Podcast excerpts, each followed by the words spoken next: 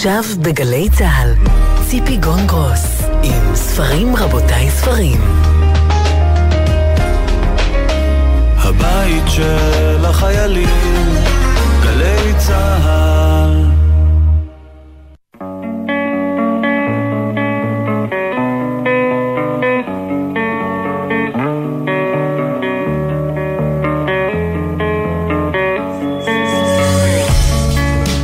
ספרים רבותיי, ספרים סיכום שבועי, שלום לכם, תודה שאתם איתנו. סיכום שבועי בשבוע שבו גל נגע בגל, גל הקורונה בגל ההתייקרויות.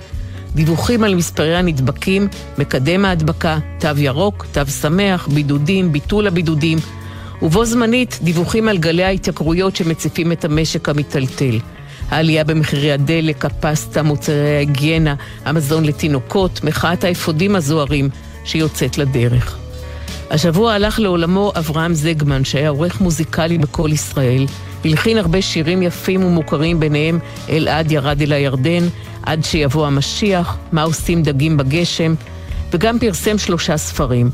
המעניין ביותר ביניהם, לעניות דעתי, מדרש נעמי, ספר שבו הוא דג, מתוך השירים של נעמי שמר, את המקורות היהודיים שלהם. ספר שאני חוזרת וקוראת בו כבר שנים. מדרש נעמי.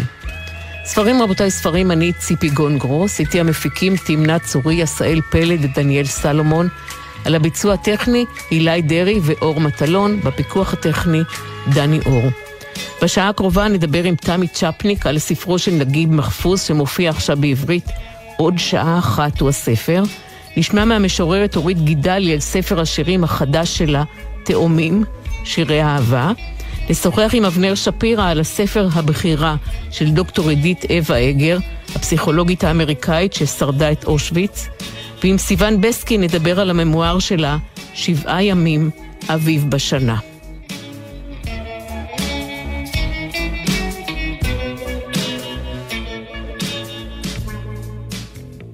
את הספר הבחירה, The Choice, כתבה הפסיכולוגית האמריקאית דוקטור אדית אווה אגר ותרגמה לעברית דנה אלעזר הלוי. כותרת המשנה של הספר היא אפילו בגיהנום התקווה יכולה לפרוח.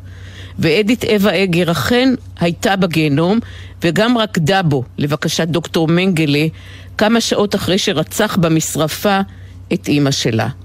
רקדנית קטנה, אומר דוקטור מנגלה, תרקדי בשבילי.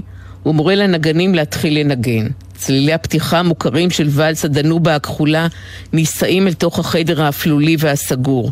עיניו של מנגלה נעוצות בי.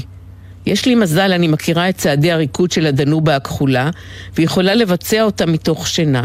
אבל איבריי כבדים, כמו בסיוט שבו אנחנו נמצאים בסכנה, אבל איננו מצליחים לברוח. תרקדי, הוא פוקד שוב, ואני מרגישה שגופי מתחיל לנוע.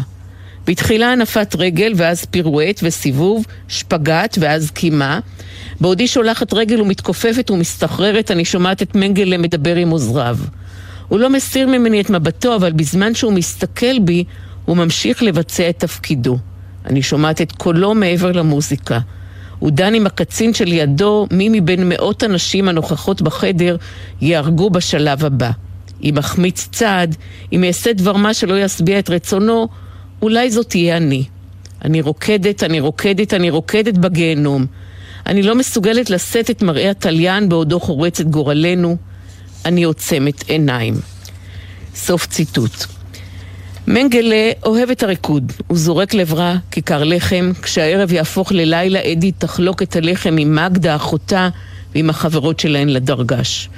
דוקטור אדית אווה אגר היא היום פסיכולוגית אמריקאית בת 94, מומחית לטיפול בטראומות, ב-PTSD, הפרעת דחק פוסט-טראומטית, והיא הורגת בספר הזה, הבחירה, את סיפור ההישרדות שלה באושוויץ, סיפור התקווה והעוצמה בגיהנום, יחד עם סיפורי השינוי של המטופלים שלה. עד היום, בסוף כל נאום שלה בפני קהל, היא מניפה רגל של רקדנית וקוראת לקהל, ועכשיו, כולם, לרקוד. אבנר שפירא, סגן עורך המוסף ספרים של עיתון הארץ, קרא את הספר. שלום אבנר. שלום ציפי. מלכתחילה הקלפים שאדית קיבלה היו קצת, אה, קצת פגומים. אימא שלה אמרה לה, אני שמחה שיש לך שכל, כי יופי אין לך. אחות שלה, קלרה, היא בלונדינית, היא עילוי בנגינה בכינור. מקדה, היופי שלה בוהק, החזה שלה שופע, היא מנגנת בפסנתר. ולה לאדית יש פזילה רצינית בעין. וגם התברר שההורים לא רצו שתיוולד להם עוד בת. יכולנו להסתדר בלעדיה, הם אומרים לחברים שלהם. כך שהצורך אבנר לעשות לימונדה מהלימון המאוד חמוץ, ליווה אותה כבר בילדות שלה. נכון, זה סיפור שמתחיל באמת כ- כבת זקונים למשפחה יהודית בעיר שהחליפה ידיים לאורך המאה ה-20 בין צ'כוסלובקיה להונגריה אה, ועידית גדלה על הרקע הזה, בהמשך גם קצת הנסיבות החיצוניות, זאת אומרת המלחמה, ההגבלות שהוטלו על יהודים ובהמשך גם הגירוש למחנות. היא כותבת בספר בעצם שלבחור, אנחנו יכולים ויכולות לבחור וחייבים, חייבות לבחור. זה המסר החד משמעי, לבחור בבלוק באושוויץ, לקיים תחרות יופי, ואחר כך תחרות בין הבנות בבלוק של מי הציצים הכי יפים. לעבוד במשרפות, לעקור שיני זהב מהגופות, אבל בו זמנית לקיים שיעורי בישול. להתעורר בארבע בבוקר למסדר, לספירה, אבל למלא את האף בריח דמיוני של בשר שמתבשל. וגם בהמשך, אחרי המלחמה, לבחור להיפרד מבלה בעלה כדי לא לשחזר את הנישואים העקרים של ההורים שלה. כל החיים, כל השנים, בכל המצבים, היא בוחרת. וזה המסר, אם אני יכולה לבחור, כולכם יכולים. נכון, ובאמת יש בספר הזה תיאורים מאוד uh, חזקים ומרשימים של מה שאפשר לכנות אותו uh, הוואי החיים באושוויץ.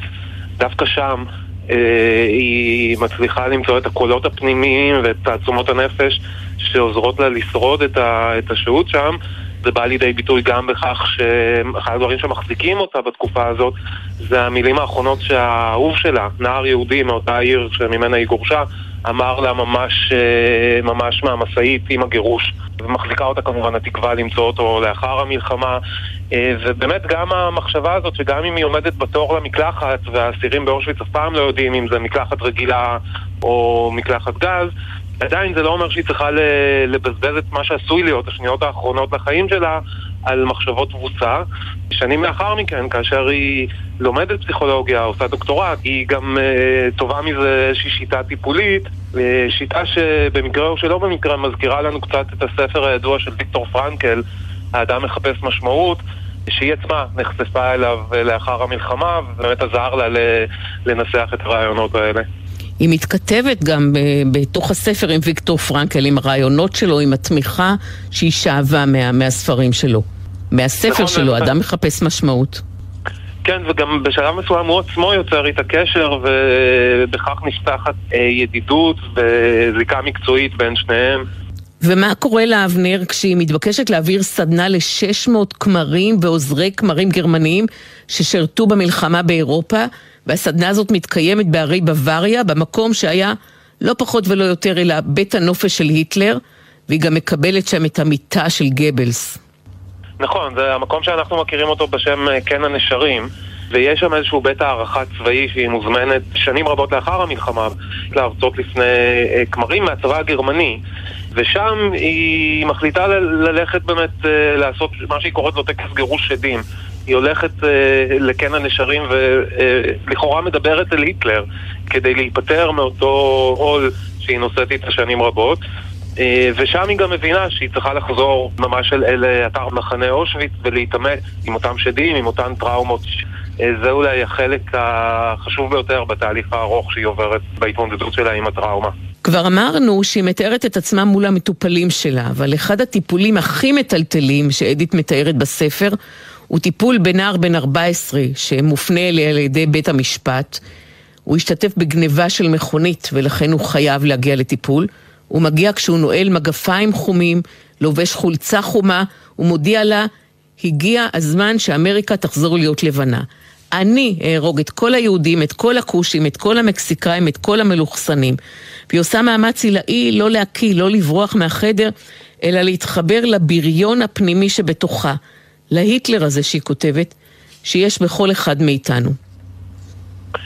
באמת חלק מאוד מרכזי בספר זה אה, אה, לא רק הזיכרונות הישירים מתקופת השואה, אלא גם מה היא עושה, עושה איתם כשהיא אה, נכנסת לקליניקה ומטפלת מטופלים. היא בסופו של דבר, אני חושב, מנסה להראות לעצמה וגם למטופלים שלהתמודד עם הטראומה זה גם להבין שהטראומה היא לא רק עול ולא רק פצע, אלא גם אה, היא משתמשת במילה מתנה, זאת אומרת, בהינתן ש, ש, שעברת איזושהי אה, טראומה, אה, וזה יכול להיות באמת אה, טראומות של ילדים צעירים, טראומות של נפגעות אה, אה, של אונס ואלימות מינית, אז בכל המקרים האלה היא חושבת שחלק מהטיפול והריפוי הוא ההבנה של האדם שהוא אה, אה, צריך ללמוד לחיות עם הטראומה, לקחת אחריות על הקשיים שלו, לטפל בהם, ואפילו להיות אסיר תודה באיזשהו מובן, כמה שזה נשמע מוזר כשמדברים על, אה, על ניצולי שואה. אה, וכך בעצם להפוך את מה שרודף אותם למה שמאפשר להם להירפא בעצם. ונאמר שאריק, האהוב שלה, אהוב הנעורים שלה, לא שרד, אבל כל שלוש האחיות שרדו. קלרה הייתה כנרת בתזמורת הסימפונית של סידני, היא מתה מאלצהיימר בתחילת שנות ה-80 לחייה. מגדה הפכה לפסנתרנית, מורה לפסנתר וגם לאלופת ברידג' שקיבלה המון המון פרסים. והיא אדית, גם היום בגיל 94, פסיכולוגית נחשבת וכריזמטית מאוד. תודה רבה, אבנר שפירא. הבחירה, שוב נחזור על שם הספר, אפילו בגיהנום התקווה יכולה לפרוח, והוא הופיע בהוצאת מטר בתרגומה של דנה אלעזר הלוי. תודה, אבנר. תודה, ציפי, להתראות.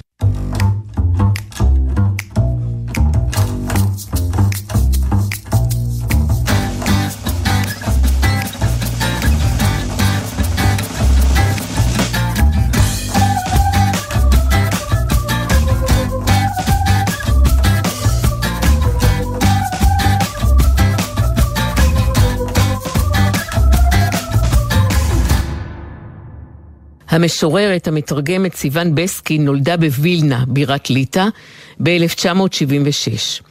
מאז 1990 היא חיה בישראל. פעמיים ביקרה בווילנה מאז, ב-1997 וב-2002. אבל מאז הלכו לעולמם בן הדוד שלה, רוברטס, שנרצח על ידי פושעי סייבר, סבה האהוב יוזס, סבתא יהודית, בנה הדוד של סיוון, ליאונרדס, וסיוון לא נסעה אל העיר שהתרוקנה מאהוביה.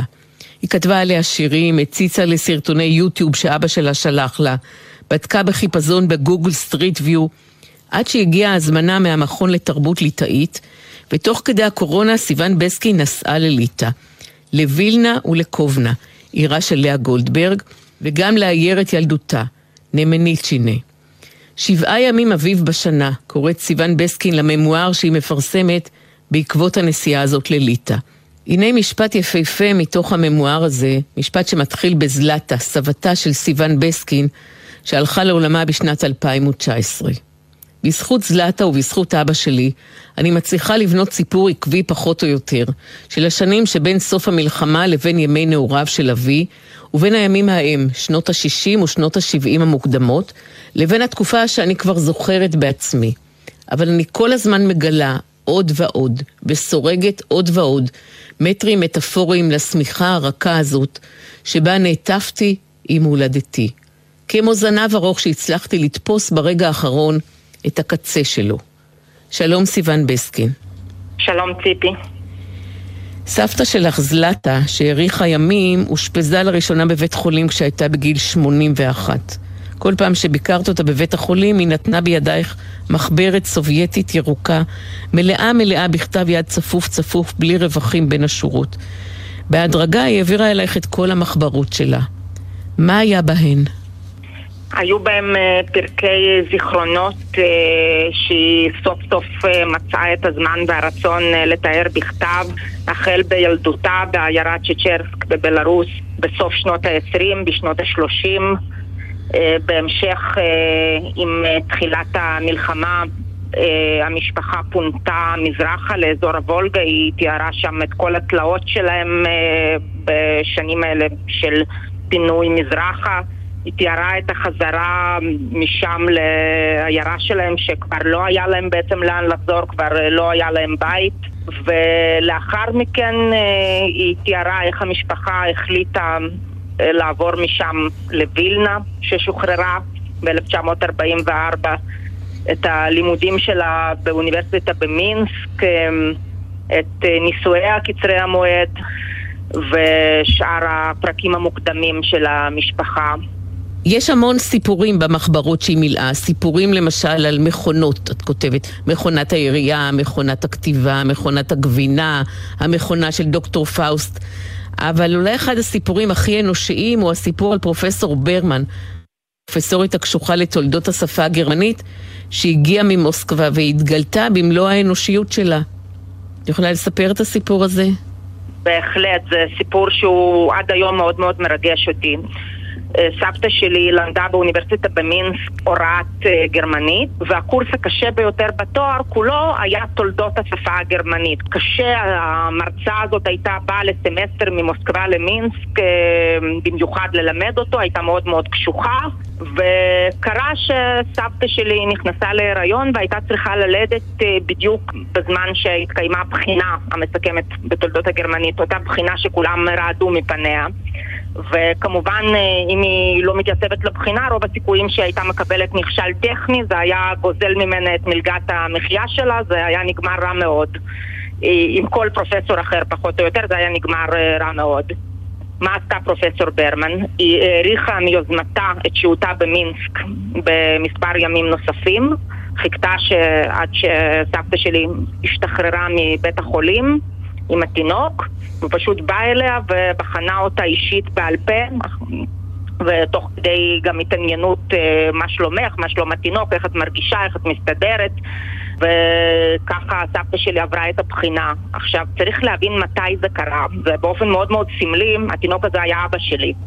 באופן מאוד מאוד סמלי, אבא שלי נולד בדיוק בנקודת האמצע של המאה ה-20 האכזרית, ב-31 בדצמבר 1949. זאת אומרת, זו תקופה שהיא מאוד מאוד קשוחה. זה ברית המועצות של תקופת סטלין המאוחרת. אה, כלומר דיכוי מוחלט אה, של כל אנושיות ולאף אחד באמת לא אכפת מהאדם זאת מדינה וחברה שלא מתעניינת בשלומו של אדם ובתוך כל קשיחות הלב הזאת הפרופסורית מגלה אנושיות והייתי קוראת לזה sisterhood סולידריות נשית, אה, עושה הכל כדי שהחיים של הסטודנטית לא ישתבשו בגלל שהיא בדיוק ילדה. וזה פשוט מרגש אותי עד דמעות שהיא מצאה בתוכה את האנושיות הזאת. תחת הכותרת מכונת הבמה, את כותבת על התיאטרון במינסק. על פי ימים קבועים התקיימו בו בתורנות שלושה תיאטראות, בילורוסי, רוסי ויהודי, וסבתא זלטה, שהייתה נשואה למאפר בתיאטרון, חיה בו יחד עם שאר המשפחות. כלומר, חסרי הבית, השחקנים, ישנו ואכלו והתקיימו מאחורי הקלעים, רק דיקט דק ביותר הפריד בין משפחה למשפחה. ממש ככה. זה סיפור מטורף, כן? כי בעצם תחשבי שזה אחרי מלחמה, מינסק ארוסה לגמרי, כל הבניינים אה, מחוררים, בכל מקום איכשהו סותמים חורים עם דיקטים, לאף אחד אין אה, דיור סביר. ואז אה, מה הם עושים? הם מפעילים את התיאטרון, לוקחים בניין אחד שאיכשהו עומד על תילו, נותנים אותו לשלושה תיאטראות שונים בתורנות, ומאחורי הקלעים אה, פשוט אה, חותכים את החלל לחדרים זעירים בדיקטים, כולם שומעים את הכל, וכל המשפחות של, עובדי התיאטרון מתגוררות שם וממש זאת, זאת מין קומונה משונה כזאת. אה, כמובן התפקידים שהשחקנים משננים אה, מתערבבים עם חיי היומיום שלהם, של המשפחות, הילדים שלהם, כולם רעבים, באמת חיים מאוד קשים, ותוך כדי זה הם באמת מקיימים עדיין תיאטרון יהודי ביידיש, ואלה השנים האחרונות שהדבר הזה מתקיים, במקום הזה, מכיוון שמהר מאוד מגיע הקמפיין האנטישמי של אה, סוף שנות ה-40 והתיאטרון הזה כמובן נסגר וכולם צריכים לחפש את עצמם אה, במקומות אחרים ובמקצועות אחרים וזה ממש מרגיש אה, כמו סוף ההיסטוריה באיזשהו מקום. ואת קוראת לספרון הקטן והיפה הזה שבעה ימים אביב בשנה. כמובן מיד נתנגן בראש המשך המשפט וסגריר וגשמים כל היתר. מקדישה בממואר שלך פרק לכאב שתי המולדות, שמחבר בינך לבין לאה גולדברג. את יכולה לדבר על הקשר הזה, סיון בסקין? תראי, מצד אחד זה היה באיזשהו מקום מאוד טבעי לתת לספר כותרת מתוך שיר של גולדברג, השיר הכי מפורסם שלה, אחד המפורסמים ביותר שלה. מצד שני, אני ככה, היה לי ספק מסוים אם זה נכון בכלל להשתמש בציטוט משיר מוכר אה, של משוררת אחרת ככותרת לספר, בסוף החלטנו שזה כן רעיון טוב. וגולדברג מאוד יקרה לליבי כמשוררת וכאדם. כמובן אה, משחק תפקיד המוצא המשותף, אומנם מערים שונות, אבל מאותו מרחב אה, ליטאי. ומשחק את תפקיד הפואטיקה שלה, העברית שלה, שברגע שנתקלתי בעברית הזאת ממש בצורה הכי בנאלית בבית הספר, בשיעור ספרות, מיד זיהיתי בה את העברית של הסבתא השנייה שלי, סבתא יהודית, שגם היא בדומה ללאה גולדברג, למדה בגימנסיה העברית בליטא בין שתי המלחמות, וזאת אולי העברית הכי צלולה ועל זמנית שאני מכירה, יותר מהעברית של אה, יוצרים אחרים אה, אה, שהם קלסיקונים עבריים. נזכיר, סיוון, שאת מהנדסת בהשכלתך, ואת מסיימת את הממואר במילים האלה. כאשר עולה צורך לקרב בין פינות מרוחקות של המגרש, אני משחקת בתפקיד המתרגמת. כאשר האנרגיה של השפה והלב מתפרצת, אני משחקת בתפקיד המשוררת, ומשתדלת לקלוע לסל הכי יפה שאפשר. אבל רוב הזמן אני עדיין משחקת בתפקיד הקוראת, ובתפקיד הזה אי אפשר להתעייף. ממש ככה. זה, בשבילי הספרות היא סוג של משחק באורח חיים שלמים שאפשר לשחק תמיד. על אף שכשהיית צעירה, כשהיית נערה, כשעמדת לבחור מקצוע, להיות סופרת זה לא בא בחשבון, צריך מקצוע ממשי, כזה שמתפרנסים ממנו. כנראה זה שמראש uh, התייחסתי לספרות כאל משחק עזר לי להסתדר עם הבחירה הזאת, uh, אבל כשאני אומרת משחק זה לא אומר שזה לא רציני, זה לא אומר שזה לא מקצועי, זה לא אומר שזאת uh, חובבנות חס וחלילה, כלומר אני מקדישה לזה תשומת לב מלאה ואינטנסיבית ומקצועית לחלוטין.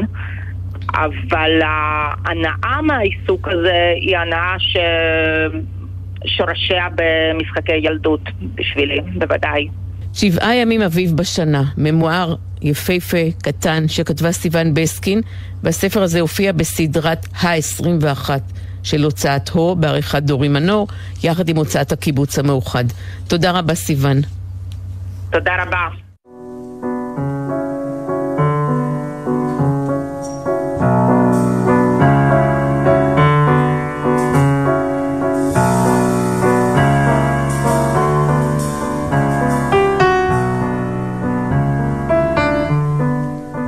המשוררת אורית גידלי פרסמה ארבעה ספרי ילדים ושלושה ספרי שירה. הראשון בהם, עשרים נערות לקנה, בשנת 2004, ואחריו סמיכות וארס. עכשיו מופיע ספר שירה רביעי שלה, מאוד חשוף, מאוד כאוב, פגוע, ושמו התאומים. כותרת המשנה של הספר היא שירי אהבה. אני לא שואלת האם אתה מצחיק גם אותה, כותבת אורית גידלי. אני לא שואלת אם גם היא ישנה איתך במכונית רק לשם הקרבה. לפעמים לא צריך לראות משהו בחושך, לפעמים צריך לראות את החושך. בשיר אחר היא מספרת, פרחים הגיעו ממקום עבודתך, בשעה טובה לנו על ביתנו החדש. בשעה טובה, בשעה טובה. כאן אני מדלגת לשורות בהמשך. בשעה טובה לנו על שאינך טורח לספר עליה. בשעה טובה לנו על שאינני טובעת לשמוע. בשעה טובה לנו על הדמיונות היחידאים כמאכלת. בשעה טובה לנו, מה היא יודעת עליי? היא קלה יותר. את לופתת ירחיים, אולי היא ארוכת רגליים, בן זונה איך יכולת. שלום אורית גידלי. שלום. מהאהבה הגדולה, ההבטחה הגדולה לאהוב, אפילו מתוך שינה.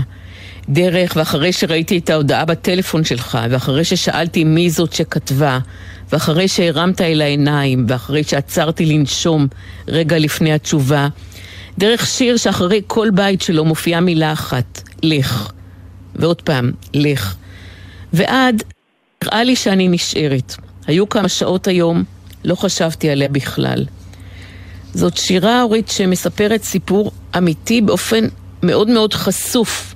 אפשר להריח את הדם מהפצע תוך כדי קריאה. אבל ההחלטה שלך היא להסכים לכאב, להיות בתוך הכאב ובתוך האהבה.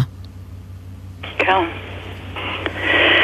כן, אני באה לשירים, אה, קודם כל באופן לא רצוני, פשוט מאוד מאוד אה, נבהלתי כשגיליתי שיש אישה אחרת בחיים של הגבר שלי.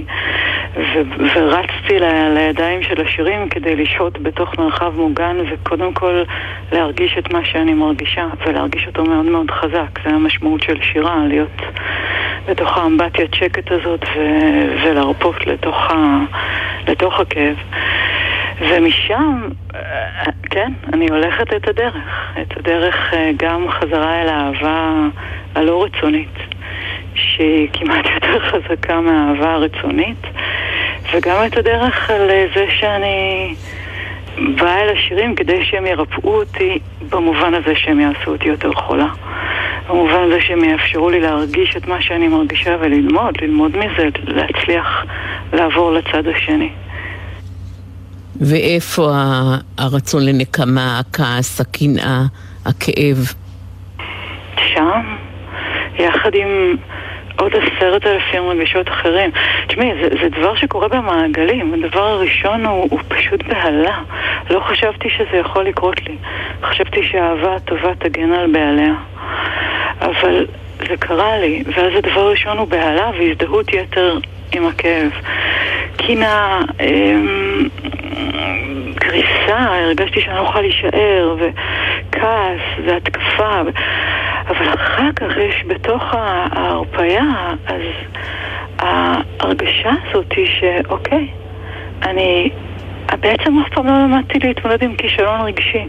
כל, ה, כל התפארת תרבות הזאת שלימדה אותי פיזיקה וכימיה ושפות, אני עכשיו צריכה ללמוד איכשהו להתמודד עם הכישלון הרגשי הזה ולרופף לאט לאט את הבהלה ולראות שיש שם עוד דברים, כמו למשל שכשאני כל כך חלשה וכל כך אה, טיפשה בתוך הכאב, אז אני גם לא בשליטה.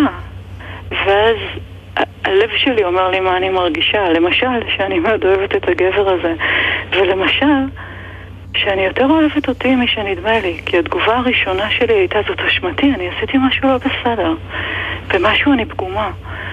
אבל שוב, הטראומה הייתה מאוד נדיבה איתי, כי שוב ושוב החזירה אותי על הפצע. שוב, את גם רואה את זה בשירים, זה שוב ושוב חוזר, זה שוב ושוב מתדפק על הדלת של הכואב, כואב, כואב. ולמה זה? למה זה כל כך נדיב? כי אני חייבת להרחיב את הסיפור מהסיפור הראשוני, הבהלתי, המכווץ, המנסה להשתלט, לסיפור של החולשה, שמבעד לה פתאום מבקיעה איזה אמת הרבה יותר גדולה, מה הלב שלי רוצה לו, מה אני רוצה שהוא ירצה, ומי אני ביחס לעצמי, וגם מי אני ביחס לשאר בני האדם. היה לי רגעים שהייתי נכנסת לבית קפה, ופשוט הרגשתי שאני כל כך שבורה שאני כרגע אוהבת את כולם. ואני שייכת. כי לכולם יש לב שבור מתחת לחולצה. ואני רוצה לדבר, אני רוצה לדבר. השירים האלה זה כמעט איזו תחינה. לדבר את הדיבור הזה. בואו נדבר על מה שכואב לנו, הרי זאת המציאות האמיתית. לא הקורות חיים שאנחנו מגישים אחד לשני באיזה מין מרוץ חימוש של אושר, כמה אנחנו מוצלחים, כמה אנחנו יפים, לא. ה-well-being, האושר שלי מוגדר על פי היכולת שלי לאהוב את עצמי והיכולת שלי לאהוב את עצמי בכישלוני. יש שורה כזאת מפורשת בספר, את תיסח יכולתך לשאת את כישלונותייך. אז אני. אז אני פניתי אל השירה, ופניתי אל עצמי, ופניתי אל בני האדם, ופניתי אל החבר הכי טוב שלי, שבמקרה הוא גם זה שהכאיב לי, כדי ללמוד את האהבה הרדיקלית הזאת ואת ההתמודדות עם הכישלון הרגשי. ואילו שירים בחרת לא להכניס לספר? אני מתארת לעצמי שהיו כאלה. מלא. מלא. הספר, בפועל הוא ספר מאוד מאוד רזה, מאוד צנום, ובעצם יש לפחות עוד כמספר השירים שהיו ראויים בעיניי פואטית, אבל לא נכנסו לספר. והיה לי ויכוח מאוד גדול עם יערה שחורי, עם העורכת שלי, שאמרה תכניסי הכל, והרגשתי שאני רוצה להכניס רק את האיברים שהם שוב ושוב ושוב רואים, ושדווקא מפוררים את הסיפור, שלא מקוננים, שהם לא קינה, כי בעצם לקונן, להגיד לזה מסכנה אני, שאת זה עשיתי בערך ב-20 השירים הראשונים, אז זה לייצר פגיעה מעל פגיעה. גם נפגעתי וגם אני ממשיכה לפגוע בעצמי. ולא הסכמתי לזה, פשוט לא הסכמתי לזה. רציתי להשתמש בשירה כאיזה סוג של עיניים, כאיזה סוג של משהו במעמקים שיראה לי מה אני רואה. ובתוך מה אני רואה זה גם, למשל, ש... לאהוב זה יפה, גם אם זה לאהוב את האישה האחרת. ושלפעמים אנשים שמאוד אוהבים אחד את השני מסוגלים ורוצים לפגוע אחד בשני. יש שורה שאומרת, הסכמת לעשות רעה גדולה בעבור טובה גדולה.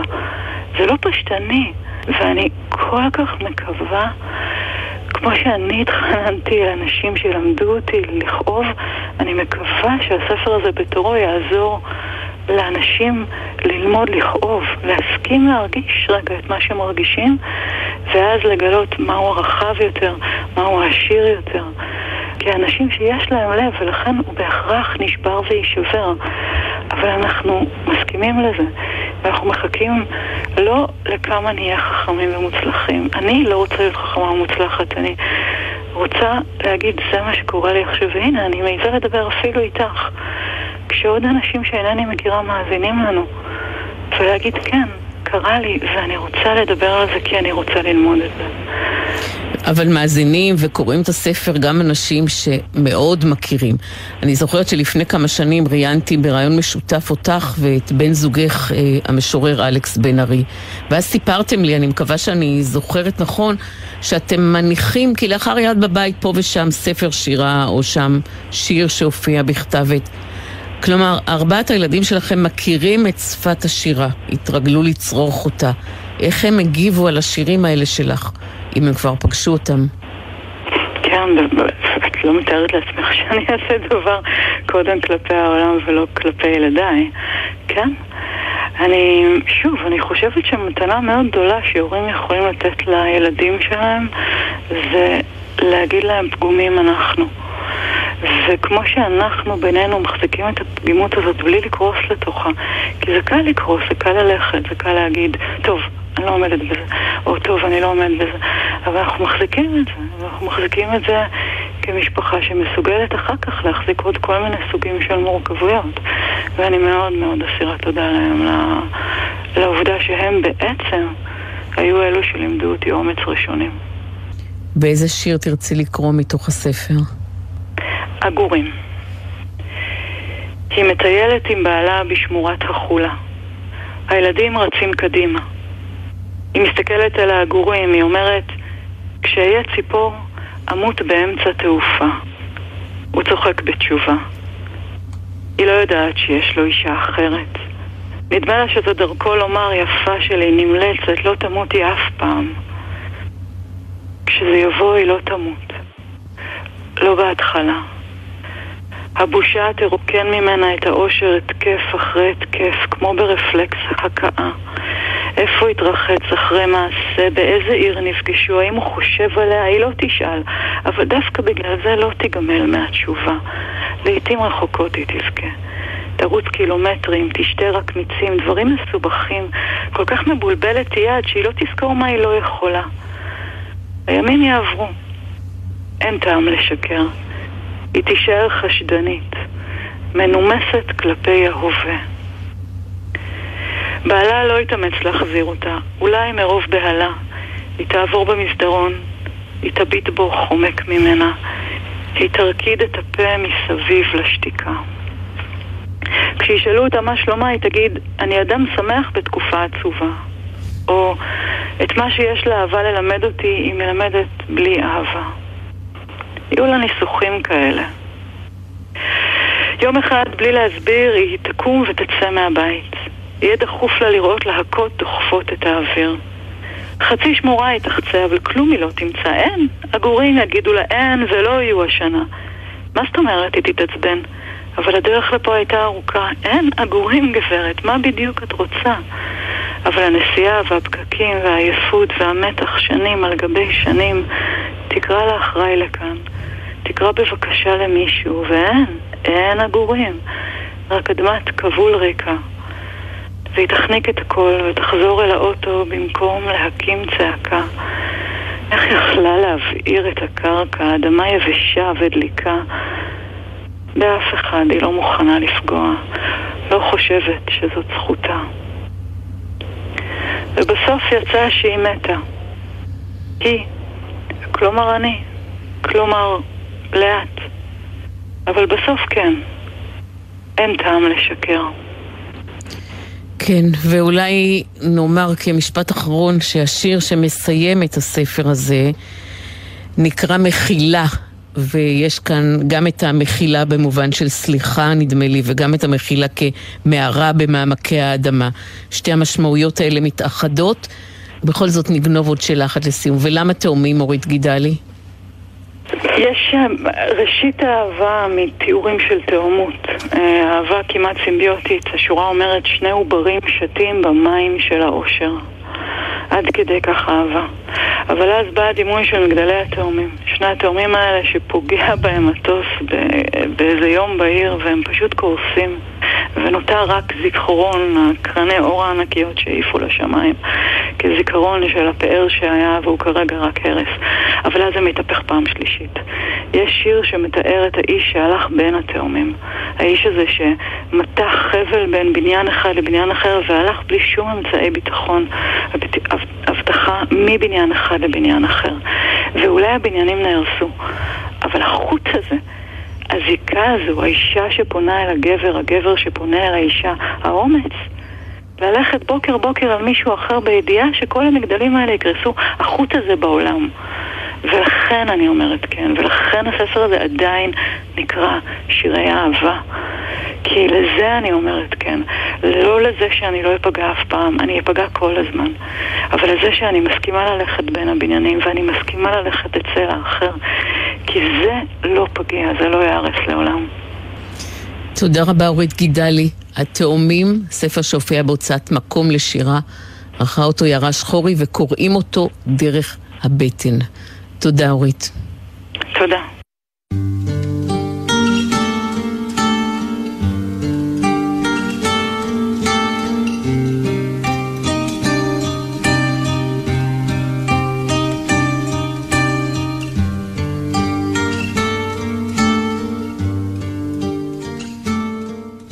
הסופר המצרי נגיב מחפוז זכה בפרס נובל לספרות בשנת 1988.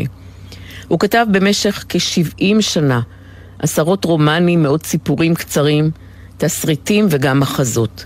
חלק מהספרים שלו פורסמו לראשונה בהמשכים בעיתון המצרי על הארם, חלק ניכר מהספרים שלו תורגמו להרבה שפות. את הרומן עוד שעה אחת פרסם מחפוז בערבית בשנת 1982, שלוש שנים אחרי חתימת הסכם השלום בין ישראל למצרים, וזמן קצר אחרי שאנואר סאדאת, נשיא מצרים, נרצח. במלאת 40 שנה לרצח סאדאת מופיע הרומן עוד שעה אחת בהוצאת מחברות לספרות. ברוריה הורוביץ תרגמה אותו מערבית, ותמי צ'פניק ערכה את המהדורה העברית. עוד שעה אחת, סיפורם של בני שלושה דורות במשפחה אחת מצרית.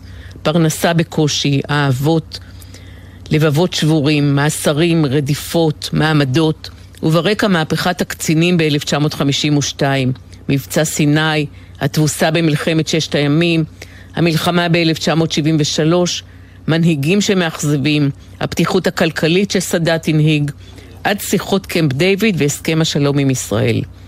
שלום תמי צ'פניק. שלום ציפי. נגיב מחפוז כתב במשך 70 שנה. איפה ואיך אפשר למקם את עוד שעה אחת בתוך רצף היצירה שלו?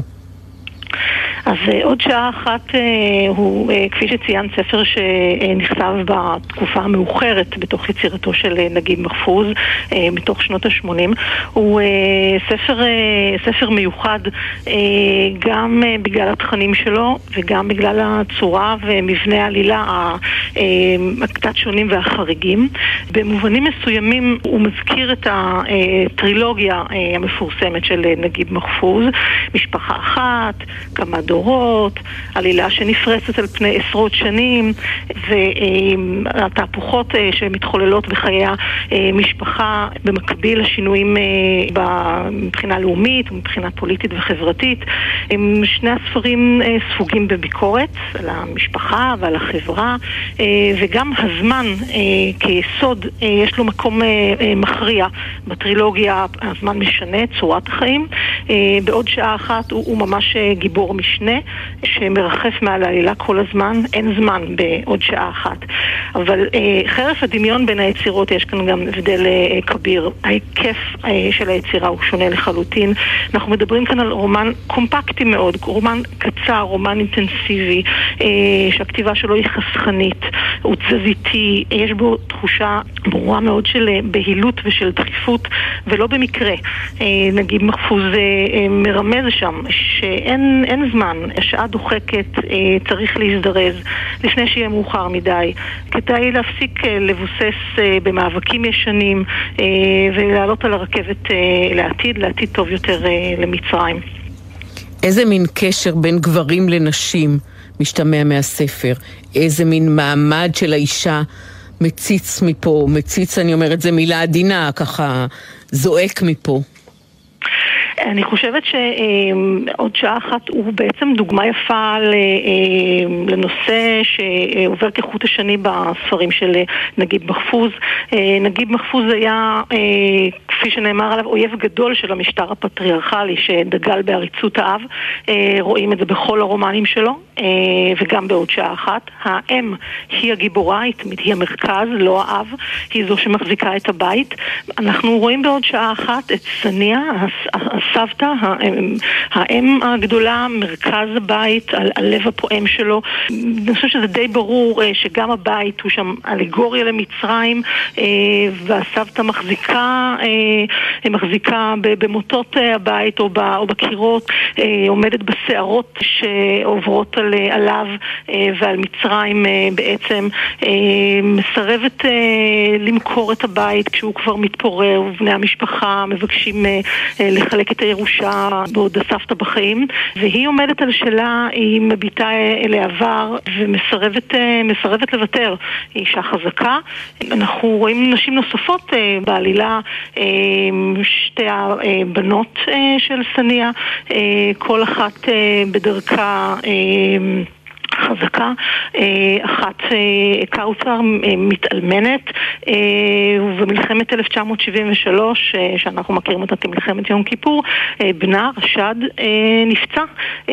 אני חושבת שכישראלית, בכלל, באופן כללי זה נכון, אבל במיוחד כישראלית, מעניין לקרוא ספר מצרי ולהתבונן בפצוע מלחמת 73 מהצד השני. ובספר בספר אה, עוד שעה אחת אה, אה, יפה גם לראות איך נגיד מחפוז מניח בפיו של רשד, אותו חייל מצרי שנפצע במלחמת יום כיפור, את השקפותיו הפוליטיות שלו, את תמיכתו בהסכם השלום עם ישראל. זה חלק שמופיע בסוף היצירה, כל הביקור של סאדאת בישראל, הסכם השלום, כפי שציינת, שממשמש ובא קמפ דיוויד, אה, בני הבית שם. חלוקים בינם אה, לבין עצמם אה, בנוגע אה, לשלום הזה. הוא יהיה טוב למצרים, הוא לא יהיה טוב למצרים. דווקא הנכד אה, פצוע מלחמה אה, הוא שתומך בהסכם השלום. ולתרגם לעברית ספר שנכתב באחת ממדינות ערב. זה לא דבר כל כך פשוט ומובן מאליו, כמו לתרגם ספר מדנית, גרמנית, פולנית, לא רק מלאכת התרגום, אלא להוציא אותו לאור בישראל. נכון, זו סוגיה ידועה, סוגיה אה, שאנחנו מכירים את הקושי שלה אה, לאורך שנים, אבל אני חושבת שמשמח אה, לומר כאן אה, שעוד שעה אחת אה, הוא, הוא עוד סדק בחרם התרבותי על ישראל. אנחנו מכירים את הקושי להשיג זכויות אה, תרגום אה, בגלל החרם התרבותי על ישראל, אבל אה, דווקא בשנים האחרונות, עוד לפני הסכמי אברהם, אה, מאז האביב הערבי, אה, החל להיסדק החרם הזה דווקא בתחום הספרות. 73 ספרים תורגמו לעברית בעשור האחרון מעשר מדינות, ממצרים, לבנון, מסוריה, מעיראק, מלוב, מאלג'יריה, מרוקו, תימן, סעודיה ומפלסטין, ישראל. ביותר מ-20 בתי הוצאה לאור ראו הספרים האלה. השנה האחרונה, 2021, הייתה הפורה ביותר בעשור האחרון. יש יותר תרגומים, יש יותר קהל, יש יותר סופרים שמוכנים למכור את זכויות התרגום לעברית. הספר הזה עצמו, עוד שעה אחת, הוא התשיעי בסדרה של תרגומים מערבית שראו אור בהוצאת כנרת. ארבעה מהם הופיעו ברשימות הרבה המכר. גם סיפורו הקודם של נגיב מחפוז, בית הקפה שלנו, שראה אור לפני שנתיים. גם עוד שעה אחת החדש ממש. וגם שני ספריו של הלילה סואני, בית יעקוביאן המוכר לנו, שהיה הצלחה מסחרת, וגם ספרו הנוסף, מועדון המכוניות של מצרים. אני חושבת שיש כאן איזשהו קו משותף לספרים הללו, בכולם יש שילוב בין ספרות לפוליטיקה. מה שעוד מעניין לציין, שדווקא החזית המצרית, שתזמרה את החרם התרבותי על ישראל, שהייתה, באמת הובילה, הייתה בראש החרם, הזירה הזאת היא בראש, ה, בראש התרגומים. יש ממש פריצת דרך לספרות המצרית שהובלנו, וזה נראה אולי דבר של מה בכך, אבל יש כאן איזושהי היסטוריה. היסטוריה קטנה. אה, עוד שעה אחת, הוא כותר שישי ממצרים בשנים האחרונות. אה, יש שלושה ספרים נוספים אה, שנמצאים אה, בשלבים שונים של עבודה, בשלוש הוצאות ספרים שונות. אה, יש כאן אה, איזשהו קו, אה, הוא אולי נראה איטי, אבל הוא, יש כאן התמדה. ואיך נקרא הספר הזה במקור? בעברית הוא נקרא עוד שעה אחת, איך הוא נקרא בערבית? אה, מעניין שאת שואלת, כי שאלת השם של הספר היא, היא באמת הייתה אחד האתגרים אה, שנתקלנו בהם בזמן אה, תרגום. לא אתגר גדול מאוד, אבל למצוא שם קולע לספר בעברית זו תמיד סוגיה. בערבית הספר נקרא אלבקי מן אל-זמן סאה, או בתרגום מילולי, מה שנשאר מהזמן, שעה. או נניח נותרה שעה בלבד, זה בעצם הכי קרוב למקור, שנשמע לנו ככה טיפה, טיפה מסובל או לא מספיק קליט או טוב לשם של ספר. שיחקנו עם זה קצת, נותרה שעה אחת בלבד, חשבנו אחר כך על עוד שעה ודי, או עוד שעה אחת ודי, גם זה לא סיפק אותנו. הייתה אפשרות לקרוא לספר השעה האחרונה, במהדורה באנגלית הספר נקרא The final hour, אה, אבל אז חשבנו שהשם עשוי להתפרש אה, אה, כמו השעה שלפני ההתרחשות, כלומר the last hour, לא השעה ש, שנותרה. וכך הגענו לעוד שעה אחת, שהוא גם טיפה דו-משמעי, כי עוד שעה אחת גם יכול להיות עוד שעה ועוד שעה, ולא רק השעה האחרונה, אבל אני חושבת שהשם הזה ככה מכיל בתוכו את הגרעין החשוב של של כוונת, כוונת מחפוז. אז אולי כדי להדגים לסיום את האופטימיות שיש בספר, הוא נפתח בסניה אל-מאדי והוא גם מסתיים בה. הוא מסתיים במילים, את יכולה לומר לנו, אום סעיד, מתי ייעלמו המכשולים? צחק מוחמד. סניה אל-מאדי נשאה את עיניה אל בין השמיים והגן והתנדבה לענות, כאשר ייפסק הרעם. תודה רבה, תמי צ'פניק, נגיב מחפוז, עוד שעה אחת, תרגמה מערבית לעברית ברוריה הורוביץ, והספר הזה הופיע בהוצאת מחברות לספרות. תודה רבה, תמי. תודה רבה, ציפי.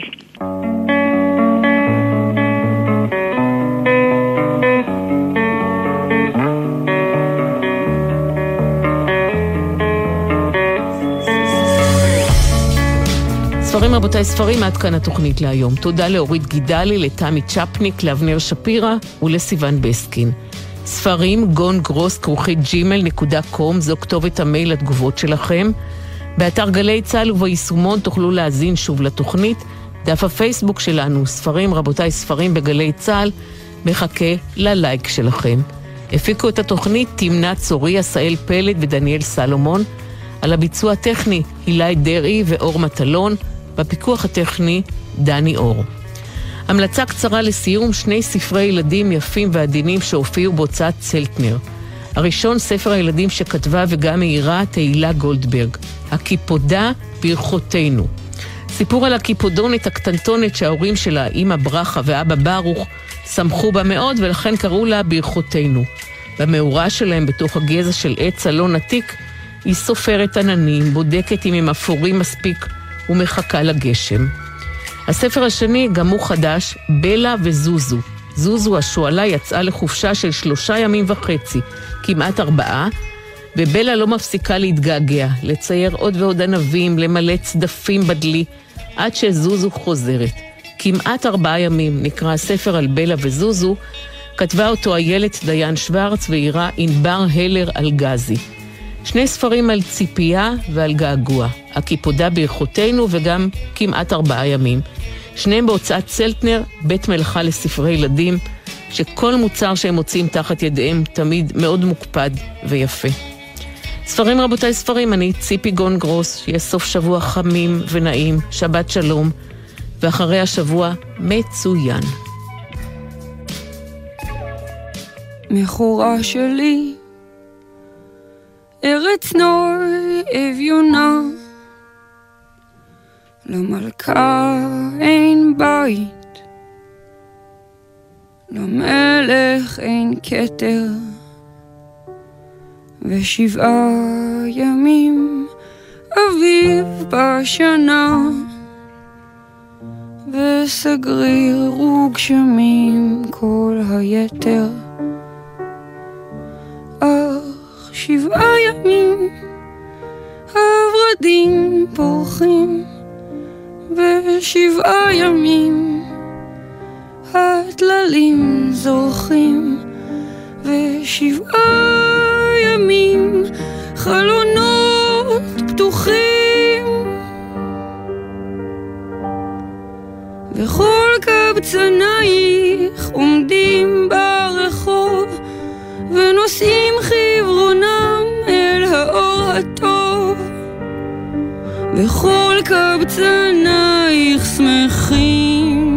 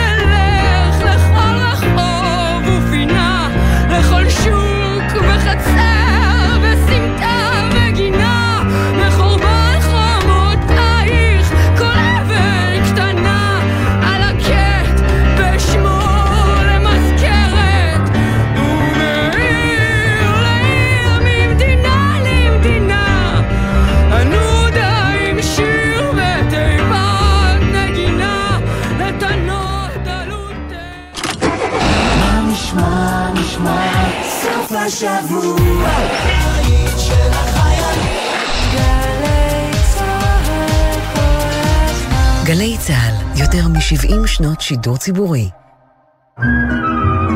שאלות אישיות. שמעון אלקבץ בשיחה אישית עם הסופרת והעיתונאית שרית ישי לוי על רגעי השיא במקצוע, חייה האישיים ורב המכר, מלכת היופי של ירושלים.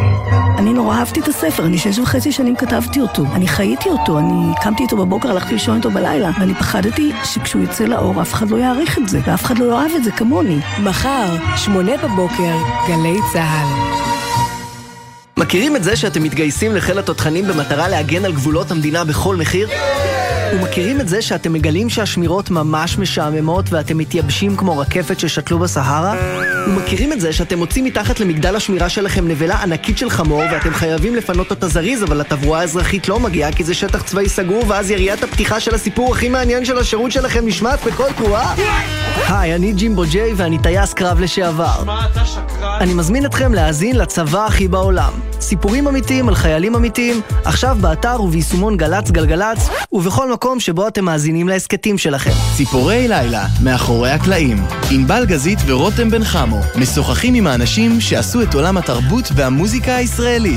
על ההחלטות, הסיכונים והסיפורים. והפעם, המפיק והאמרגן אשר ראובני. הופענו בחגיגות המימונה בירושלים. הגדרות שמקיפות את הבמה קרסו. המשטרה הרימה ידיים. עוד רגע רומסים את כולם. הבאתי את השיטה, אמרתי לזוהר, תעלה, תגיד לכולם שני צעדים אחורה. וכך היה. מוצאי שבת בחצות. גלי צה"ל. אתם מאזינים לגלי צה"ל.